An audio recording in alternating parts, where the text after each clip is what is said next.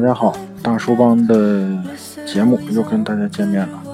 呃，大家还记得这个背景音乐吗？我想一些老的听众啊，一定还怀念这个音乐。对，这就是大叔帮二零一六年第一期的时候的一个音乐啊，呃，好怀旧啊！当时是边跑步边录节目。有的还被人吐槽啊，去迎泽公园，对，边遛弯儿边给大家录节目。嗯，好，今天呢，我们就进入我们的主题啊。去，它的标题是去年公司净利润三个亿，估值超过百亿啊。最近这位创始人删掉了大量的微信好友，包括很多的投资者。嗯。呃，当你在一路正确的路上行走的时候，不知不觉你就会踏上了风口。呃，当走进孙海涛位于杭州总部办公室时，一条名叫“悟空”的泰迪犬会叫个不停啊。很快，它就会安静下来。呃，好，我把背景音乐稍微调低了一点啊。躺在茶几上，默默地听它的主人与别人聊天儿。孙海涛说：“这种场面他见多了。”这条泰迪穿着黑色的衣服啊，跟孙海涛本人穿的 T 恤是一模一样，上面印着“五幺”的字样，十分明显。悟空是他在创办五幺信用卡前养的，和他一样，成为了名副其实的创业狗。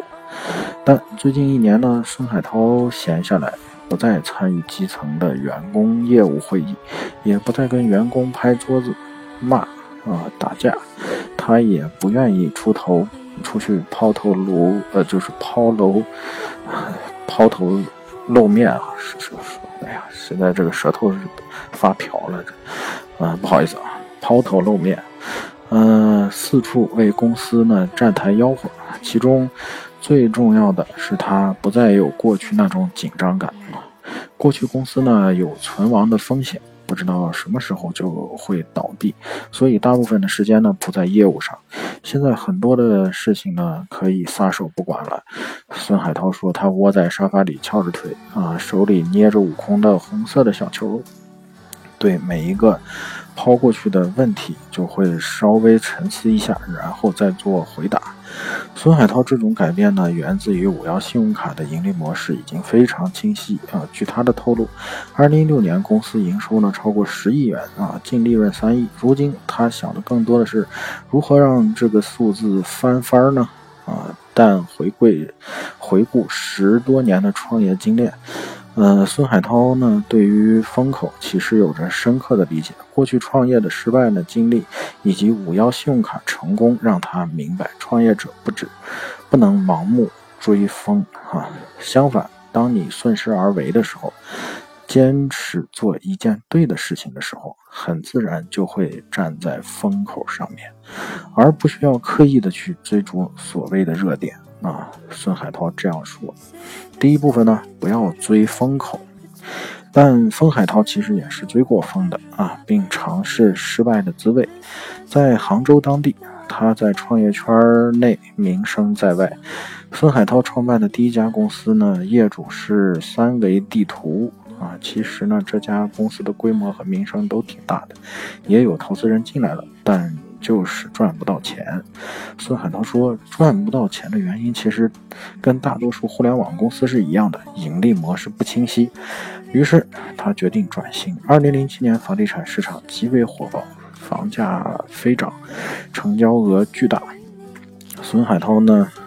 从中看到了这个市场，决定呢追风啊！公司的业务很快转向，按他的计划，公司的新业务要替代地产中介中介线下的门店。但半年以后，美国次贷危机的爆发，金融席卷全球风暴啊，席卷全球，中国的地产市场呢，自然也不。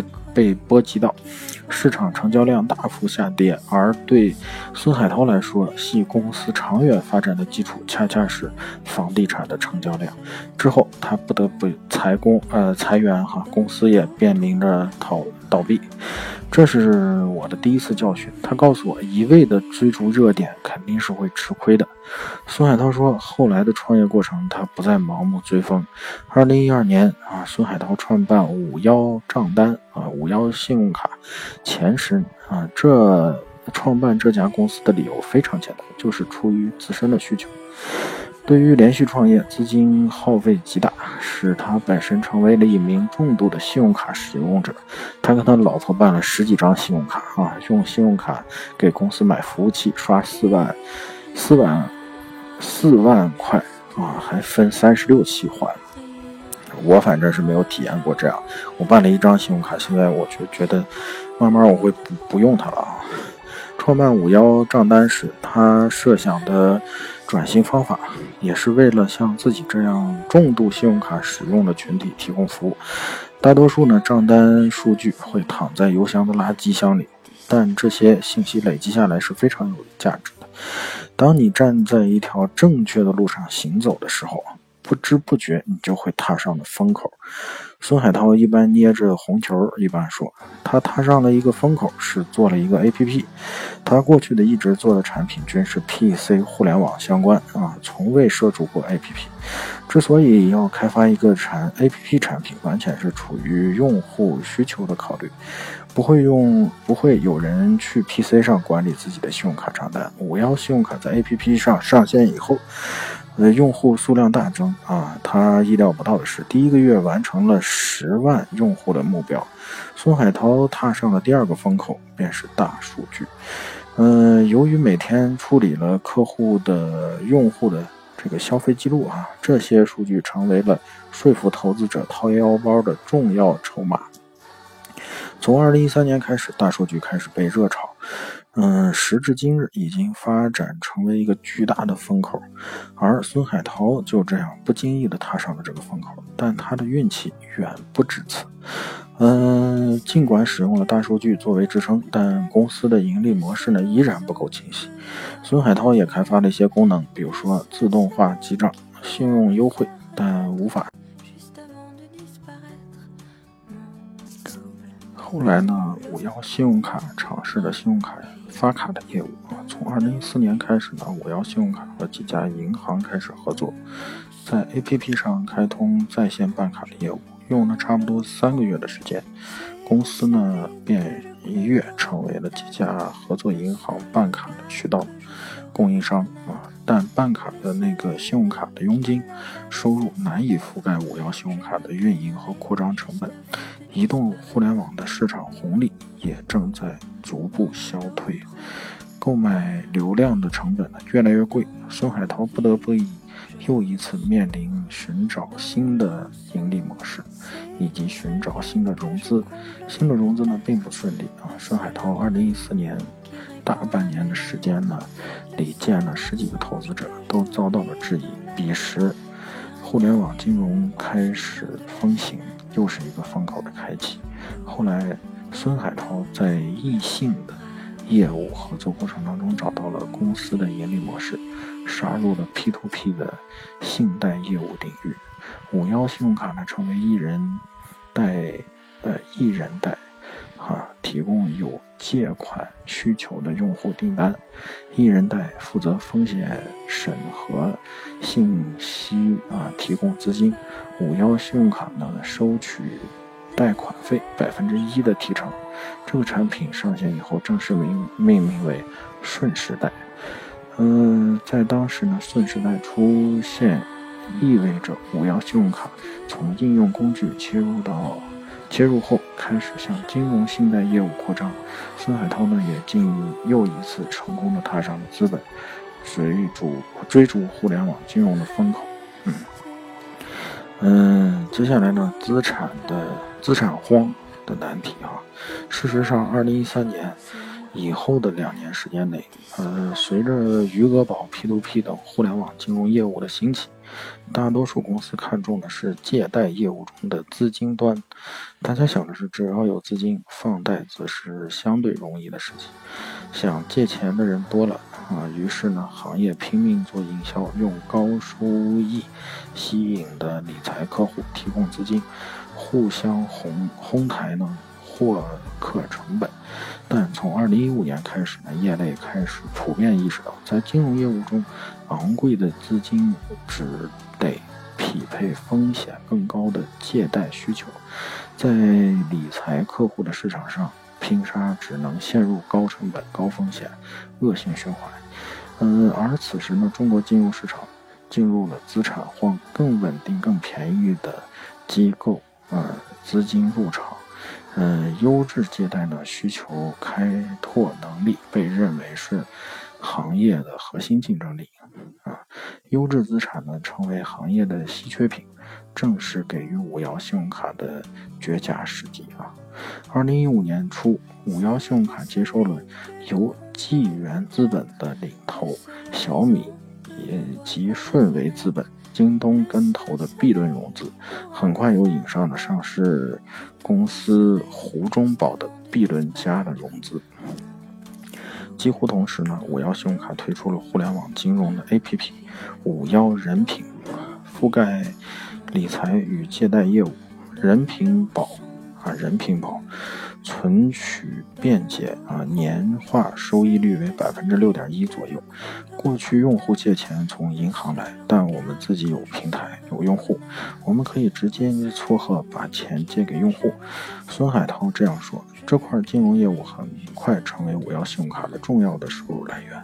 据他推算，大概百分之三十的收入来自于银行合作的发卡业务，对外流量变现。”和技术服务，其余的主要来源于借贷撮合服务产生的服务费。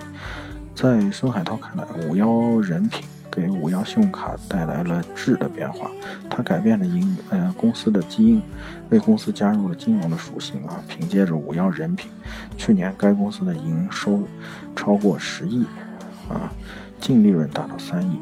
公司呢，盈利模式清晰以后，五幺信用卡在融资上也变得容易许多。去年九月、十月份，五幺信用卡宣布完成总额九三点九四亿的美元的 C 轮、C 轮加的融资啊，估计超过估值呢超过一百亿人民币。在五幺信用卡的历次呃融资中，给孙海涛留下最深印象的，既不是天使，也不是。事关生死的 B 轮融资，而恰恰是让公司站到独角兽行列的 C 轮融资。作为融的钱也实在太多了。孙海涛刚说完，紧接着就哈哈大笑一番。在 C 轮融资之前，资本的寒冬已经开始，战略新兴板块的通道被关闭，易租宝的事件之后，互联网的金融开始监管，在此的背景背景之下呢？投资者开始变得慎重。孙海涛回忆称，当时有三个月的时间，每天都要跟不同的投资人开始讲这个商业模式。那么，哎，我刚才看到哪了？嗯，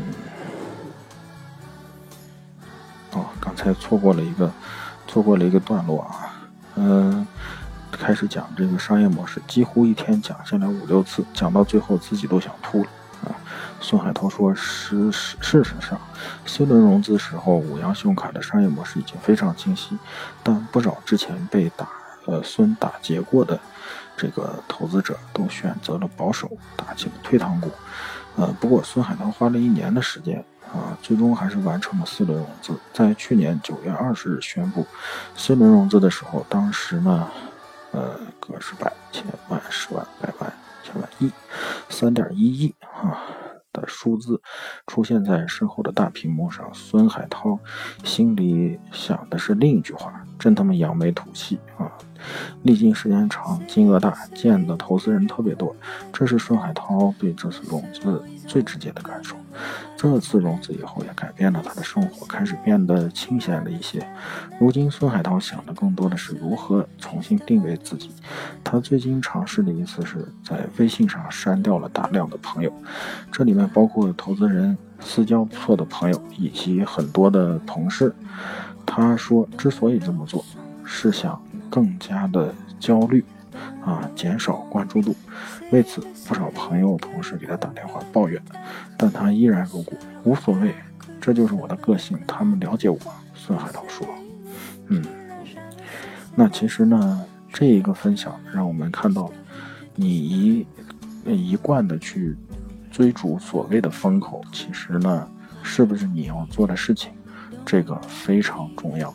你不能一味的呃追寻所谓的风口，一定要还是脚踏实地做自己的业务。好，今天的分享就到此为止，再见。”